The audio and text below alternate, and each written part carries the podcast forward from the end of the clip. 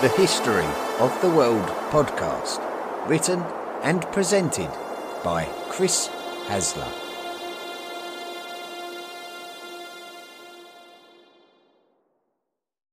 This is Volume 1 The Prehistoric World. Episode 5 Lower Paleolithic Stone Tools.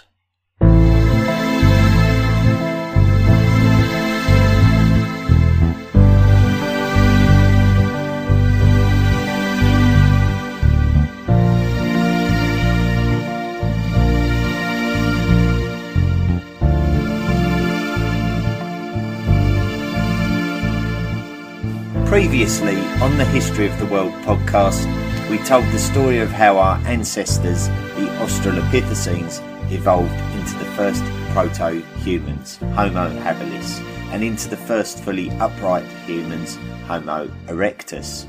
We discovered that human species had left their heartland of Africa on foot and had begun to colonize the Eurasian landmass.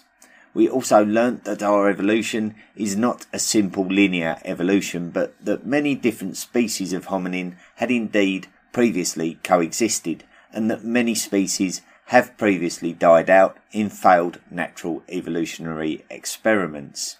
We learnt that humans were making technological advances in stone tool creation and fire manipulation, which enabled them to further enhance their intelligence and expand into less favourable climates and less familiar landscapes.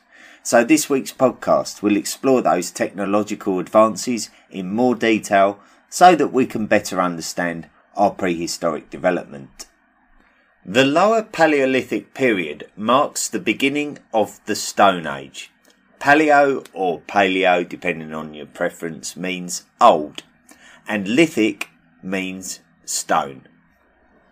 The Lower Paleolithic period differs from the Middle Paleolithic and the Upper Paleolithic, which in turn are more modern. It was always widely assumed that humans were the first to use stone tools in prehistory. Certainly, finds from various locations supported this. However, to start to learn how we perceive the Lower Paleolithic in modern years, we should join our old friend Louis Leakey in that very familiar location of Olduvai Gorge, which should be called Oldupai Gorge. It is the 1930s and the gorge is in the British administered territory of Tanganyika, which is modern Tanzania. Louis was a young man back then. To put this into some context regarding previous podcasts, this was around the time of Louis's first marriage to Frida, and his professional relationship with the German born Hans Reck was very well established. Olduvai Man had already been discovered, and Louis was very keen to continue work at the gorge to see what else could be uncovered. What they would uncover would reveal a set of stone tools that were far more prehistoric than the ones that paleoanthropologists were already familiar with. Louis called them Oldowan tools, named after the Olduvai Gorge, from which they were recovered. Hard hammer percussion. Hard hammer percussion is a technique of prehistoric stone tool construction, and this is how it works. I want you to picture having a stone in each hand. In your less dominant hand, so if you are right handed, this would be your left hand, you will be holding a core stone. In your dominant hand, you will have a hammer stone. The hammer stone will naturally be a harder stone than the core stone. The name of the game with hard hammer percussion is simply to strike the core stone with the hammer stone and knock off flakes from the core stone to create a sharp ridge to the remainder of the core stone. You would then use the hammer stone to strike the remainder of the core stone to remove the sharp ridge as a flake of its own. You can then take this sharp ridged flake and utilize it as a tool. We believe that our ancestors were doing this at Olduvai Gorge 2.5 million years ago due to being able to ultimately radiometrically date the Olduvai Gorge. The time period seems to be in the transitional period between Australopithecines and Homo habilis. Should they find an animal carcass which back then they would have likely scavenged from a kill made by another predator, then they could use these sharp stone flakes to carve the meat from the carcass and access the marrow within the bones of the carcass. You could even use them to scrape the flesh from the hides of these animals so that you could have a nice clean hide to keep you warm and sheltered. Now, I have watched some experts demonstrate this kind of stone knapping.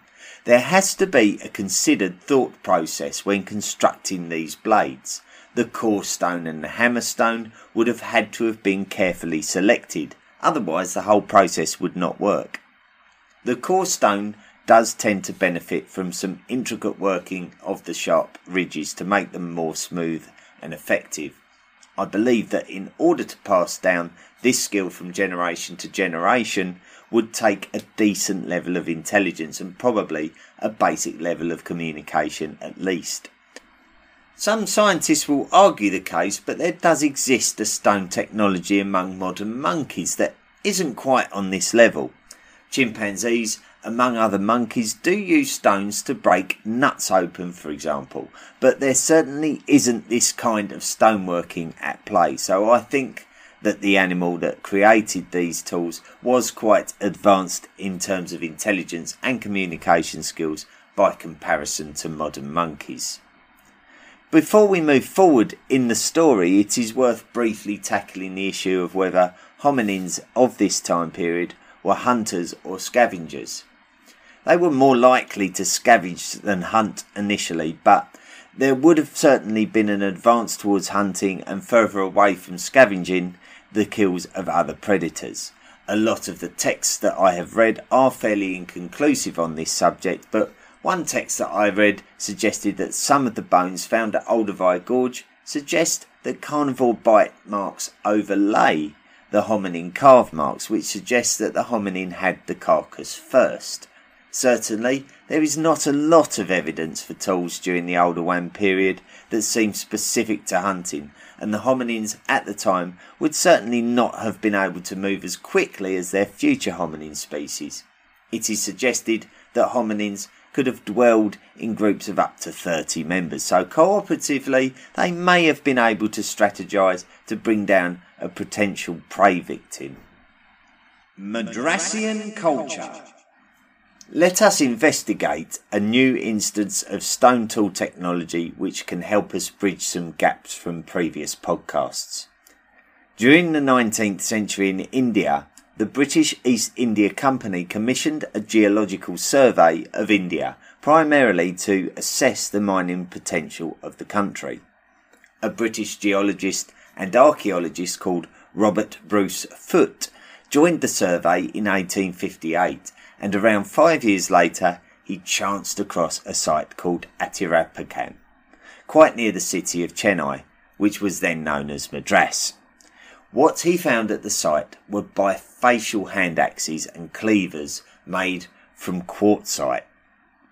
These artifacts have been since attributed to the Acheulean tool culture and are believed to be around 1.5 million years old the peoples of this prehistoric site are now referred to as the Madrassian culture.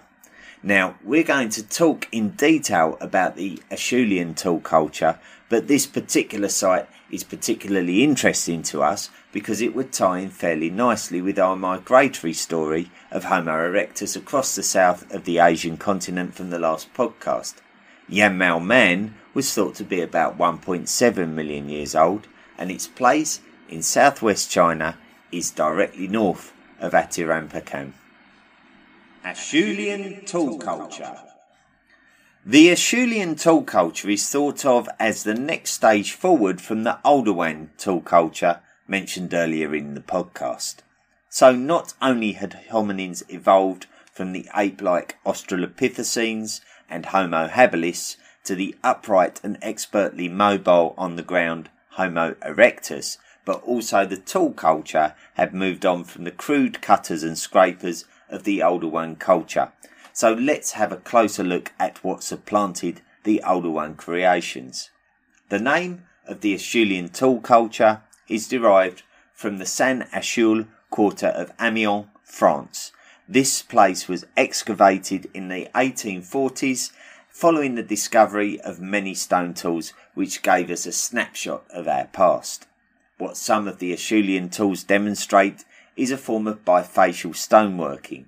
So we are creating stone cutting tools, but the most important thing is that we are creating tools with several uses. So the creator would take a large rock of a particular density and material that would have been ideal to work with.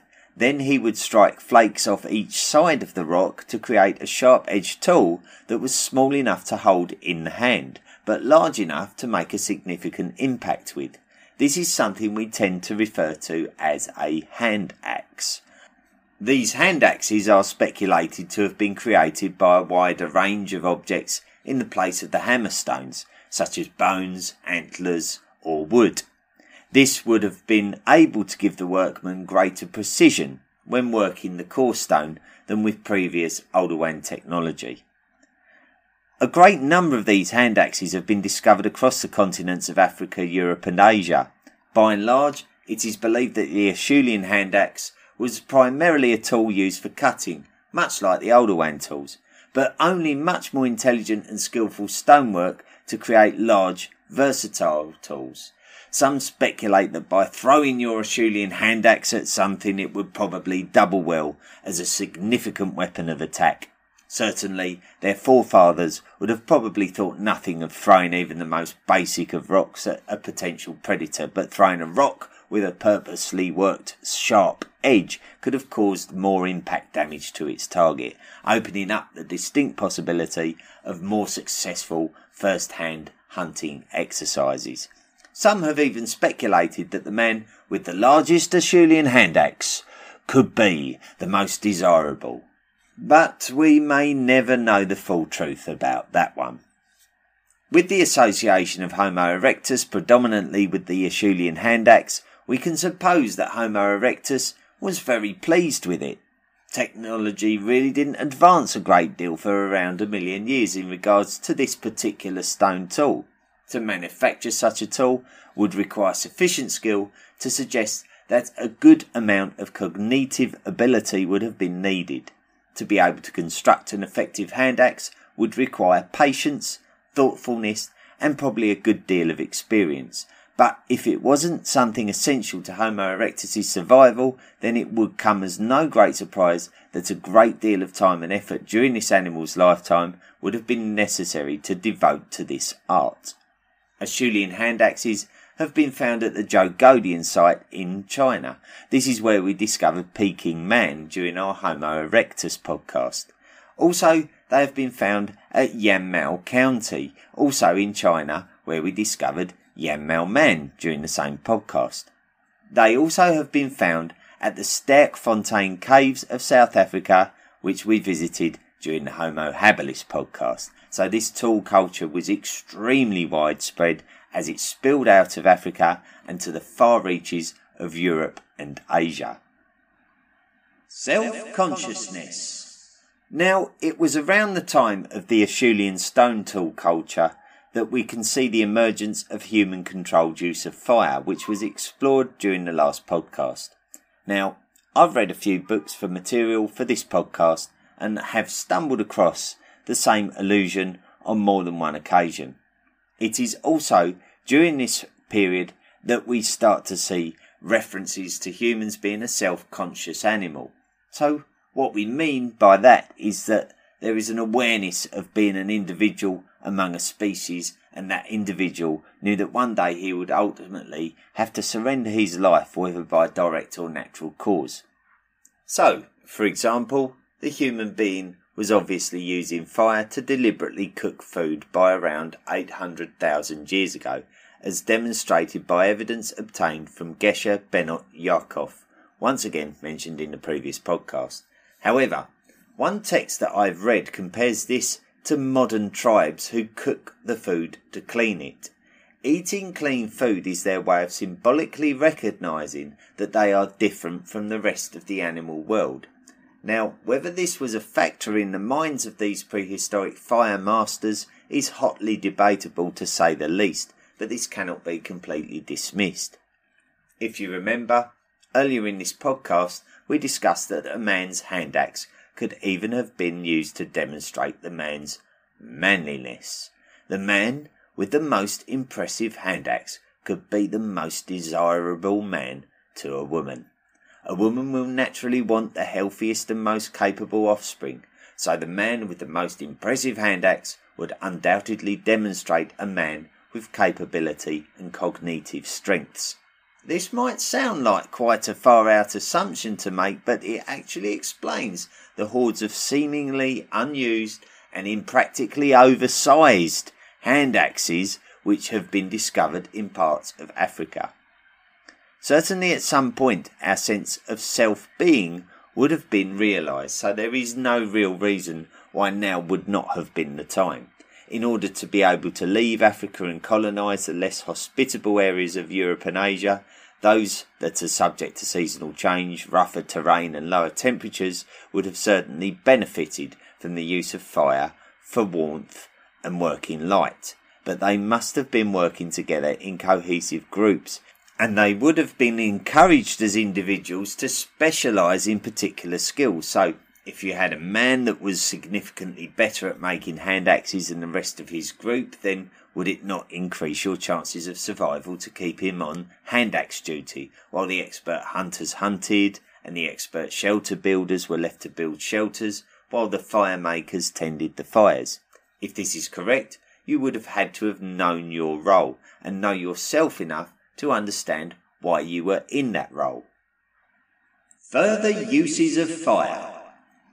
Control of fire by humans is an absolutely fascinating subject, a study of one of the first significant distinguishing factors between humans and other animals. There are two aspects to the whole fire thing though. Humans were likely very skilled at using fire before even being able to produce fire. So the very earliest uses of fire would have been through humans discovering a fire and putting it to use. There are a number of speculated sites where the use of fire by humans has been claimed. However, even though some experts claim it, there are those who can challenge the theory by suggesting that the fire exposed artifacts that were found could have been burnt by accidental fire. The fact is that it can be very hard to say assertively of any site over one million years old that it was a site where fire was definitely under human control. In the last podcast, we discussed the site of Gesher Benot Yaakov in Israel, which dates to almost 800,000 years ago. This site shows to a great degree that humans deliberately used fire to cook foodstuffs in what is suggested to be hearths. You wouldn't construct a hearth unless you had a very real and regular requirement for heat. So you would have to be very definitely and deliberately using fire's heat. There are scientists who believe that the ability to cook foods has gone a great way into making us the intelligent human beings that we are today. But if there is a direct correlation here, then that would suggest that humans were deliberately using fire a long time before 0.8 million years ago. Another theory speculates that by living near the lava rich prehistoric environs of Africa's Great Rift Valley would have presented opportunities to find sources of extremely hot molten rock that could generate enough heat to scorch the landscape and even set things on fire. So, by living in these areas, humans most likely had more chance of finding fires than in other parts of the continent. It could have been there that humans first observed fire on a regular basis and got to know more about its nature and behaviour. Until we find more evidence, then we will have to opt for taking educated guesses based on the archaeological evidence. Fire production from friction. So it's one thing to try and ascertain when it was that humans started to deliberately use fire to their advantage, but it's another thing altogether to determine when humans started producing their own fire. There is very little evidence of any prehistoric tools for fire production, as it is believed that it would have been wooden tools that would have decayed away very easily over the years, rendering themselves invisible to us nowadays. So we look to those tribes that still exist on the modern planet that live in a very simplistic fashion. They are our closest living link to our past. So we do wonder if our prehistoric ancestors were using the same wooden fire ploughs that we see nowadays within these tribes. This would involve taking a long but solid piece of wood and creating a groove in the middle lengthways. Then you would take another thin but sturdy piece of wood and firmly rub backwards and forwards in the groove of the original piece. This friction caused by the rubbing generates heat, and after a small amount of time, you will notice a small amount of smoke. At that point, you would considerably increase the speed of the rubbing, while the dust from the rubbing will collect itself into a pile at the far end of the groove. After some persistent and vigorous rubbing, the dust will turn into a smoking hot pile of debris which can then be used to burn things, not least of all your fingers if you're not careful. The fire drill is an alternative method which also relies on friction. This time, rather than rubbing backwards and forwards, you would spin the point of a long pencil shaped piece of wood in a hole created on a base piece of wood set firmly on the ground. This would generate the heat through friction to be able to start smoke and in turn fire. There are other ways of creating fire through friction, but these are often the most referred to due to the simplicity of the mechanics. They would seem like the likeliest methods used all those hundreds of thousands of years ago. Advances in technology. The Acheulean tool culture appears to be a very successful one, as archaeological evidence points towards this technology not altering a great deal for hundreds of thousands of years. The mastery of fire and the more ornate stonework of Homo erectus helped it to spread and colonize other areas of the world where it ought not naturally be. Upon reaching Acheules in Amiens, France, Homo erectus would have been shocked by the winter.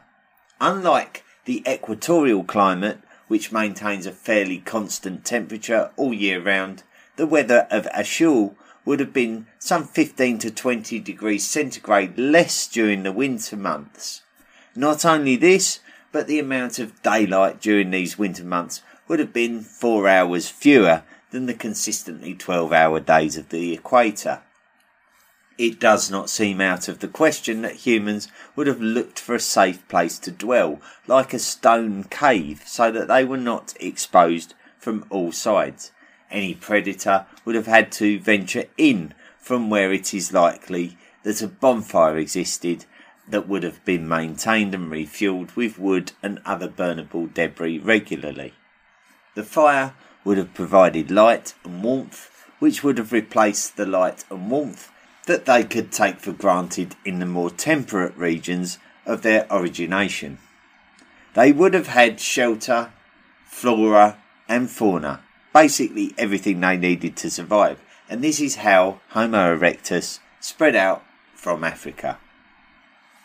Going forwards, leaving the Acheulean culture behind and entering the last half a million years, we would start to see advances in tool technology we would start to see even more intricate stonework, which would show cognitive advances in understanding how to use stones to create even more effective cutting tools.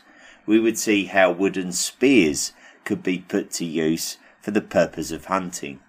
These wooden spears would be sharpened at one end by a stone blade and even then fire hardened by the controlled fire source available.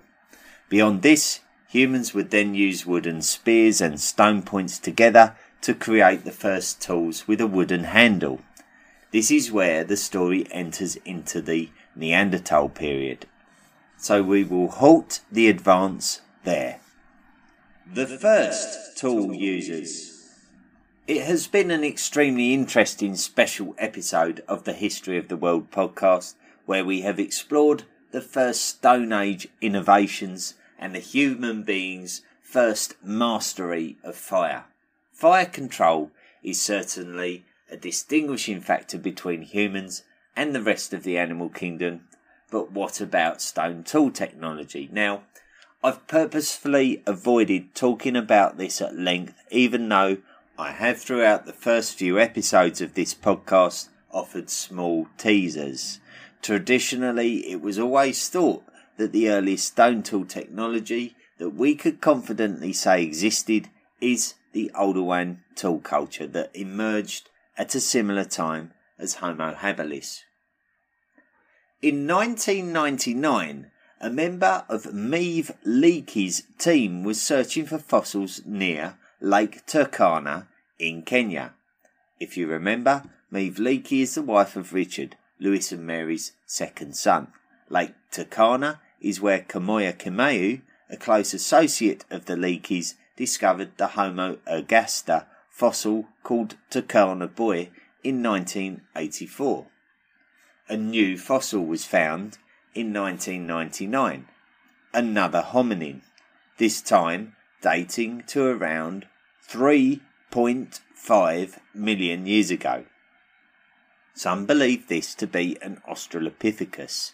However, the distinct flatness of the hominin's face has not only led to it being given the species name of Platyops, which means flat appearance, but also to put it into its own genus, much like Paranthropus. The genus proposed for the hominin is Kenyanthropus. In 2011, a team of archaeologists were working close to where Kenyanthropus platyops was discovered and they found some stone artifacts. Now, once again, they were found after part of the team took a wrong turn and ended up in an area that hadn't been explored. How many times have we heard that in relation to important discoveries already? These tools were large and cumbersome compared to Oldowan tools.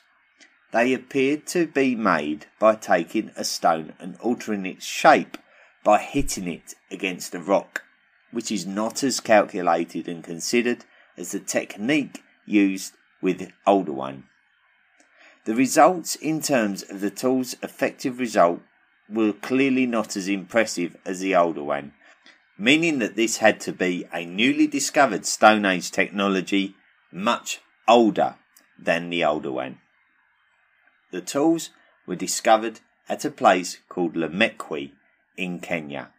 The tools themselves are now categorized as the Lomekwian and predate the Oldowan which was originally thought of as the starting point. As such, that means that we have had to move the start of the lower Paleolithic, the human Stone Age, back to 3.3 million years ago. 3.3 million years ago, there is no evidence of Homo habilis being alive.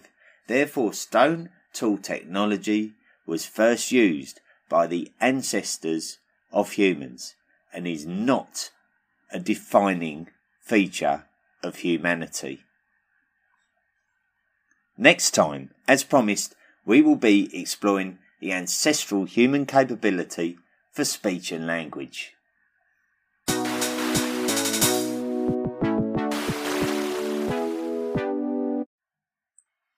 As ever, you can contact the podcast.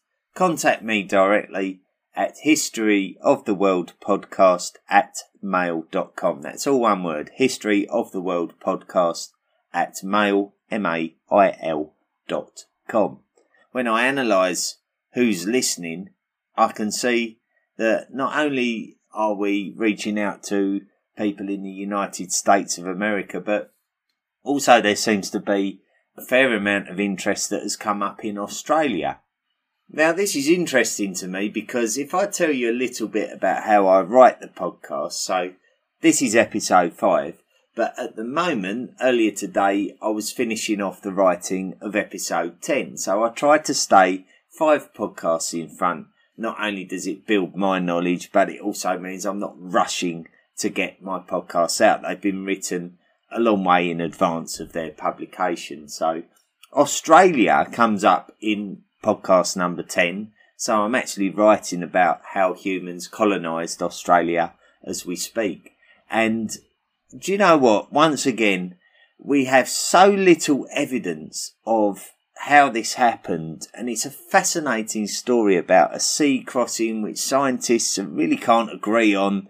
They can't put their finger on. They're taking wild guesses.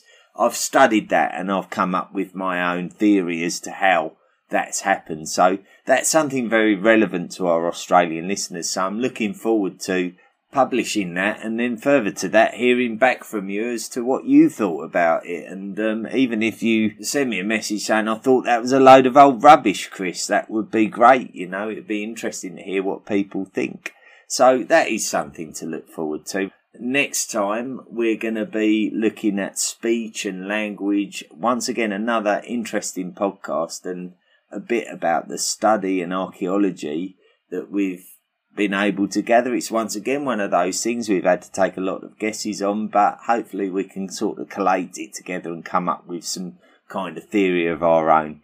I'd be very interested in hearing from you uh, as ever, so please do write in or join us on the Facebook page and your opinions really matter to me. So anyway, that's it for this week. We managed to get through this podcast very well. So thank you very much once again for listening and look forward to linking up with you again this time next week.